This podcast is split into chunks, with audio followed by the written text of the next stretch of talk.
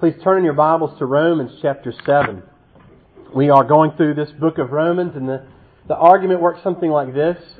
Uh, we begin looking at our condition in sin. Guilty, universally, condemned before God, and under the power or the corruption of sin in our lives. But the rest of Romans, from chapter 3 on, is God's comprehensive answer to the guilt and power and corruption and shame of sin.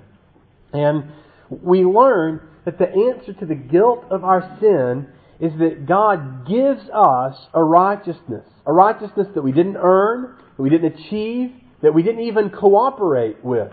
It was one that was accomplished completely apart from the law, completely apart from us. And so, if you are trusting in Christ, Paul says you stand before God completely and utterly righteous. That the wrath of God that was directed towards your sin is completely and utterly spent, and there is nothing left. And so the uh, Paul anticipates what someone's going to say if they hear that. All right, if you're telling me that I'm really righteous before God without any kind of, you know, part that I play in it at all, if it's all grace, why not just keep on sinning if grace will cover it? If the law isn't to be my ruler anymore, I'm not under law, but I'm under grace, why not just live however I feel like? Why not just go on sinning because I'm under grace? Well, he answers that question in Romans 6 and then in, in 7. And that's what we're studying. Why? Why is it impossible for someone who is united to Christ to simply go on living in sin? That's the question that we're going to try to answer some today. Let's pray before we read God's Word. Father in heaven, we pray for your blessing on your Word. Uh, ultimately, we know that the exercise of reading your Word, of studying it, of talking about it, of explaining it, of applying it, all of that can only bear fruit if your Spirit uh, accompanies that work and makes it take root in our hearts. We're utterly powerless to overcome our sin, and so we call on you, Holy Spirit, come and, and use uh, these few minutes to strengthen, to nourish and feed and make healthy your church. That you would comfort those who need comforting. That you would challenge those who need challenging and that you would give faith to all and repentance to all. We pray in Jesus' name. Amen. Romans chapter 7, verse 1. This is God's Word. Or do you not know, brothers, for I'm speaking to those who know the law, that the law is binding on a person only as long as he lives. Thus a married woman is bound by law to her husband while he lives, but if her husband dies, she is released from the law of marriage. Accordingly, she will be called an adulteress if she lives with another man while her husband is alive. But if her husband dies, she is free from that law. And if she marries another man, she is not an adulteress. Likewise, my brothers, you also have died to the law, to the body of Christ, so that you may belong to another, to Him who has been raised from the dead, in order that He might bear fruit for God. For while we were living in the flesh, our sinful passions, aroused by the law, were at work in our members to bear fruit for death. But now we are released from that law, having died to that which held us captive, so that when we serve, not under the old written code, but in the new life of the Spirit. This is God's Word. It's completely true, and it is utterly trustworthy. Uh, President Ulysses Grant was apparently, as I understand it, uh, an animal lover, lots of pets. Everyone in his household had a pet of some sort. Almost everyone in his household had at least one horse. Some had two. Uh, my favorite was that his wife Julia had a horse named Reb, which I assume is short for rebel. And that's just interesting to me. Um, but apparently, he had suffered some great deal of misfortune with the dogs he had while he was president. A number of them died. And his son Jesse uh, acquired a Newfoundland uh, a puppy, and you know there was a certain fear that what had happened in the past would happen again.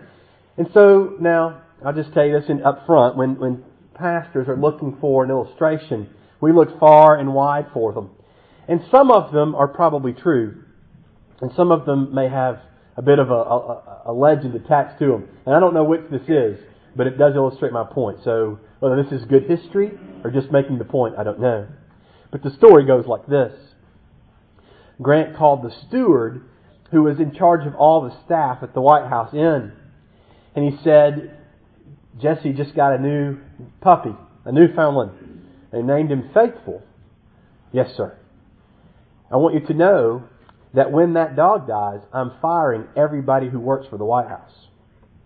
And apparently, according to Margaret Truman, who wrote a book on White House pets, the Newfoundland named Faithful enjoyed superb health while in the White House and lived for many years to follow. Now, I don't know again if all that's true, but it, let's say it is. Let's say that the steward and his staff had not been very faithful in caring for the household pets, and that was part of the reason why there was a problem.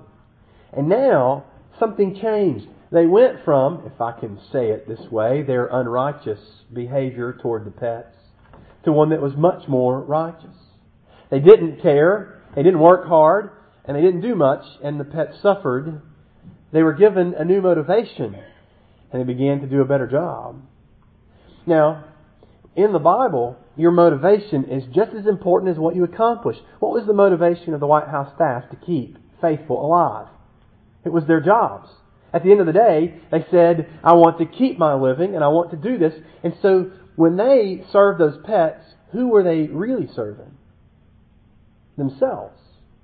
At the end of the day, the motivation was self interest. It was a selfish motivation the threat of the heavy hand of the law motivated them to do good work. Now, we've seen in the book of Romans that the chief sin of man, the most common sin that bonds us all together under condemnation, is that we were willing to exchange the glory of God for something created. That looks like this. In an immoral person, they exchange the glory of God for pleasure or for uh, self gain, for possessions and money. And, and they live an immoral lifestyle because they don't care uh, about a greater standard, only what will give me that which I want. And if it's expressed in immorality, fine. It serves this created God who becomes a functional Lord in life. But it works just the same in those who are moral and religious. A person who says, All I want is to earn my way, that becomes the functioning principle, Lord in my life, and I serve it by working hard and making myself say, you know what, I feel pretty good about myself. I'm moral, I'm religious, but who am I serving? Not God and I have simply exchanged the glory of God for something created, me. That's what happens in Grant's White House. They become righteous, at least on the surface, but they're still just serving themselves. And we find that when the law is over us, it can't help us. One of my favorite quotes, and I know many of you have heard me say it, and I'm going to say it lots of times because I want you to to have it ringing in your ears. It was from John Bunyan. He said this uh, Run, John, run, the law commands, but gives me neither feet nor hands.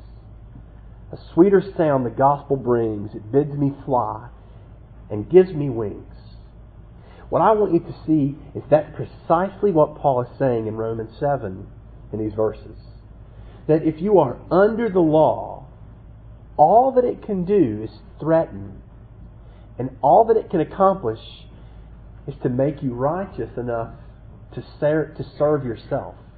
That is all the law can accomplish. You need a new motivation still, one that can rescue you not from immorality, but from yourself. And that's what Romans 7 offers you. I want you to see as a, a bit of a summary He's answering the question. Look at, at chapter 6, verse 1. What shall we say then? Are we to continue in sin that grace may abound? His answer is no. And he asked a similar question again in verse 15, chapter 6.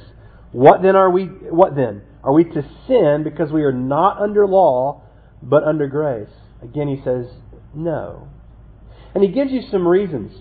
In chapter, in verse 16, he says this, Do you not know that if you present yourself to anyone as obedient slaves, you are slaves to the one whom you obey, either sin which leads to death, or of obedience which leads to righteousness? He says this, if you decide I'm going to give myself to sin, even though I'm under grace, even though I, am grace will abound because I'm connected to Jesus, I'm going to give myself to sin. He says, don't you know that's slavery? You don't want to keep on sinning because it will enslave you. It will own you. It will take control of your life. Don't go on sinning because it's slavery. And you don't want to be a slave. Or, he says in verse 21, But what fruit were you getting at the time? That is, when you were under sin, from the things which you are now ashamed. The end of those things is death. He says, You don't want to keep on sinning, not only because it will enslave you, but because it will destroy you. Sin is destructive and it will kill you. You think it was a significant threat for Grant to say you might lose your job. Paul says you keep on sinning, you're going to lose your life and your and your soul. It's a pretty significant threat. And so he gives us some reasons to think, hey, I need to get out from under this sin. But if you only take those two out of their broader context, you might find that all you've gotten is more selfish motivation to try to stop sinning. Paul says in Romans 7 you are married. You are married. If you are trusting in Jesus, you are married to Christ. But you weren't starting that way. You were born married to the law. And what I want you to see is that idea of being married and belonging to Christ is the motivation you need to begin to really live apart from sin and righteous lives. First, look at what it means to be married to the law. Verse 1 Do you not know, brothers, from speaking to those who know the law, that the law is binding on a person only as long as he lives? This may sound pretty obvious, so he says, Let me illustrate. A married woman is bound by law to her husband while he lives. But if her husband dies, she is released from the law of marriage. This is how we end our weddings. Uh, I will be married to you as long as we both shall live. It's the vow that we make in, in weddings. And then the minister and I will say this uh, every time do not let man break apart or put asunder that which God has brought together that the intention of marriage is very clearly a permanent relationship. And that to sever it means something went really, really wrong.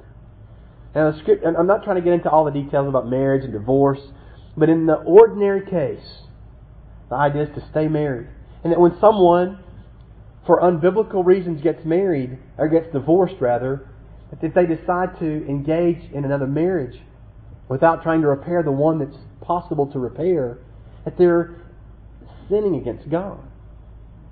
But when that first spouse dies, the vows have been fulfilled, the person is free to remarry. We, we assume that a, a, widow is free to remarry. You see, that, that's the image he wants you to get in your head, is that you were born in an arranged marriage. You were born in an arranged marriage to the law of God. You were connected to it and underneath it, and the only hope that you had under that law was perfect, complete obedience to the heart. That is, you couldn't simply fulfill the surface matters, but you had to get at the very heart of what the law was. And Jesus tells us what the law really is. It's to love the Lord your God with all your heart, mind, soul, and strength, and love your neighbor as yourself. That's the law. And, and, and so we're supposed to love Him above everything else. And the law comes and says, you know what? You know that time you got angry at your neighbor, at your brother, at your sister, at your parents, at your children? You weren't loving your neighbor as yourself. And that person was made in the image of God. And by your anger, you were saying you're not worth being made in the image of God, and you were rubbing out God. You were actually rebelling against Him, and so you didn't love God. And so your anger demonstrates you can't keep the law. You can't keep it in either of its facets. And we could do this with every one of the commandments. We expose that the letter of the law, as it says in verse 6, we're released from the law, having died to that which held us captive, so we serve not under the old written code. The letter of the law, this written code that was written out for you and set on your heart, and it's the standard by which God would judge us, and you were married to it, connected to it, and obligated to it. That's the way you're born. It's the way God set up the world. But then something happened. You had this law over you. It didn't love you. And, and you know how this works. If I give you a bunch of rules, does it motivate you to do good work? Uh, Harry Emerson Fosdick, a, a preacher uh, of a century or so ago, uh, was told by his mother to go pick a quart of raspberries. He tells the story, and he went out to go pick it, and he was grudging it. I don't want to be outside. It's hot. It's miserable. And he dragged himself out to the berry patch. And then he said, You know what? I'm going to surprise mom. I'm going to pick two quarts and take them into her. And, and then it was as if it were magic. When he decided that he was no longer doing this because he had a command to do, he was going to pick those raspberries for his mom whom he loved.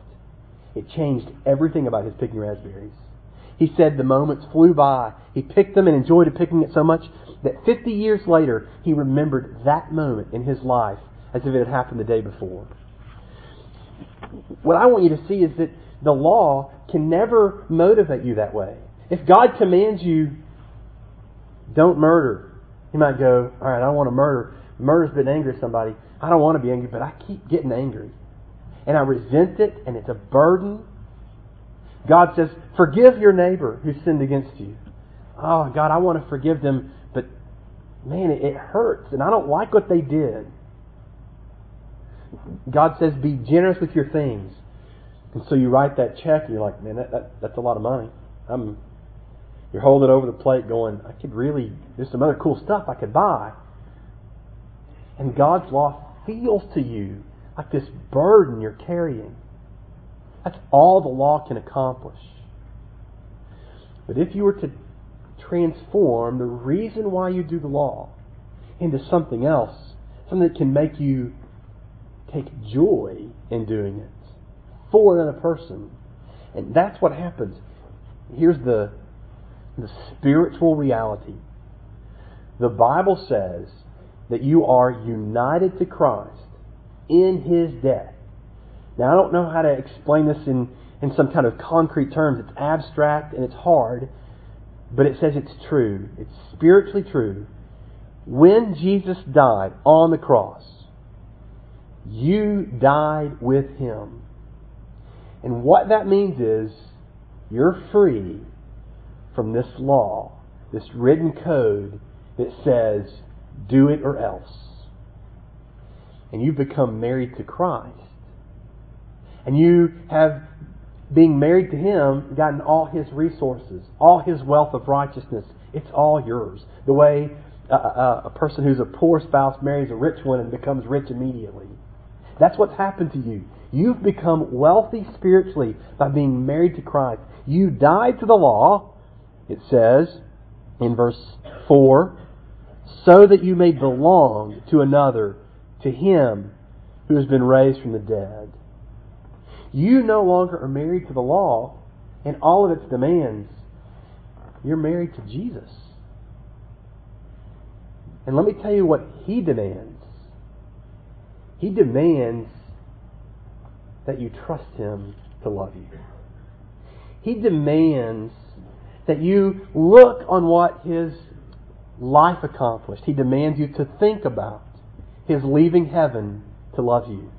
He demands you to think about how he lived his life in poverty because he wanted to rescue you from sin. He demands you think about how He took your sin from you and said, I don't want you to carry this anymore.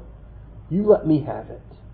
And He carried it on His shoulders to the cross. It wasn't the beam that burdened Him as He walked to the cross, it was your sin and mine. He, want, he demands that you think about the nails that held him to the cross, knowing that he did it because he loved you and wanted to rescue you. He, he demands you think about his resurrection and how his resurrection is your life forever. Those are his demands.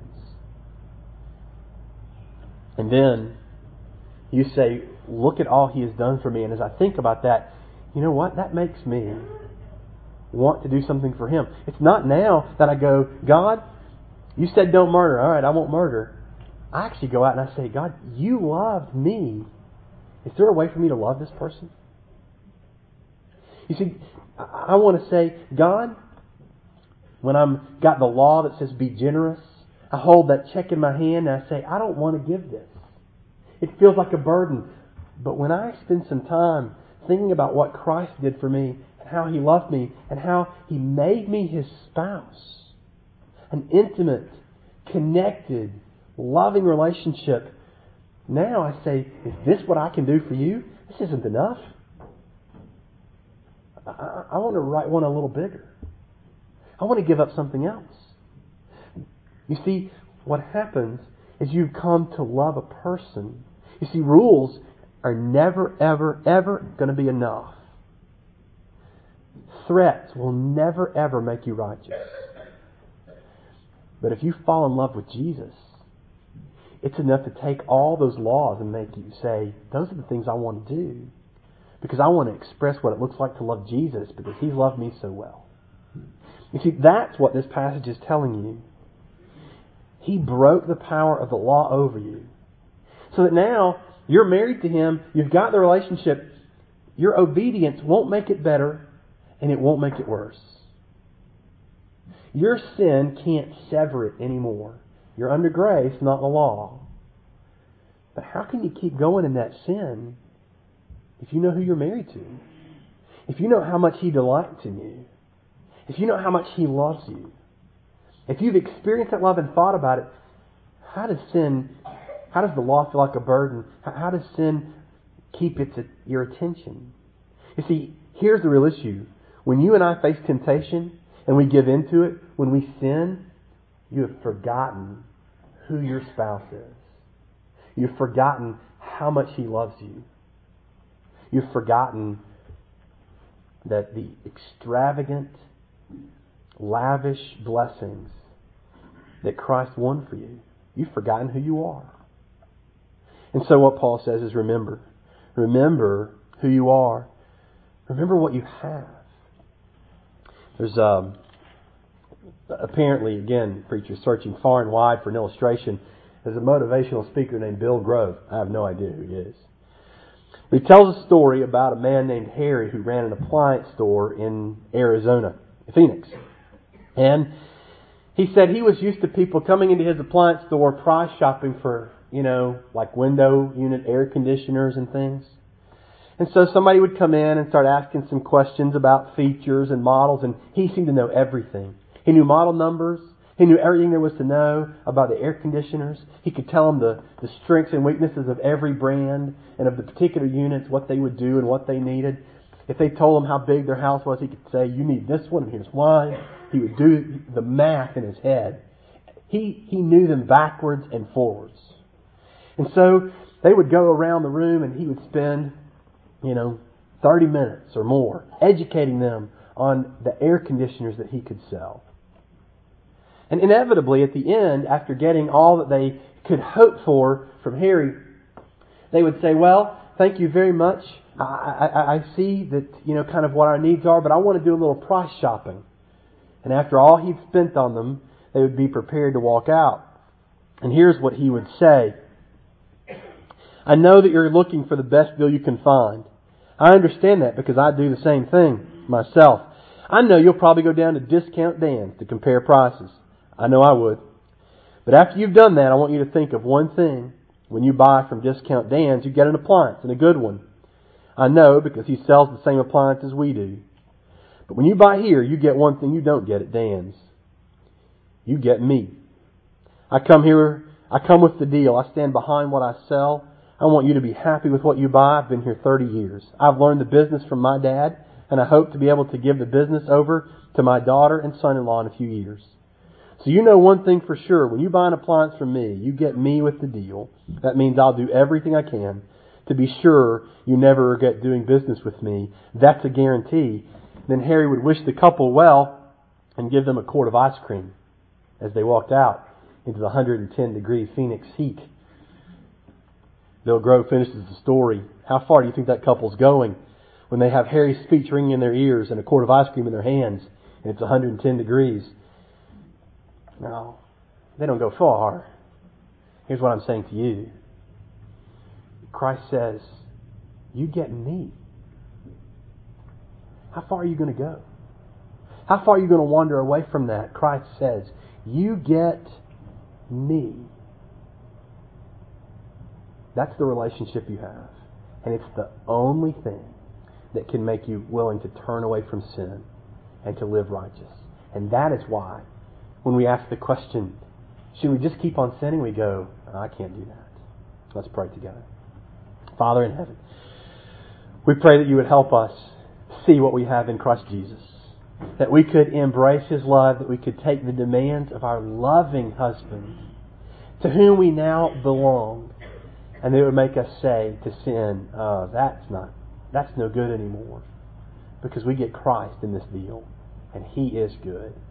I pray that you would help us see it and embrace it and live in the knowledge that we have Jesus, and so we can't go on sinning. I pray in Christ's name. Amen.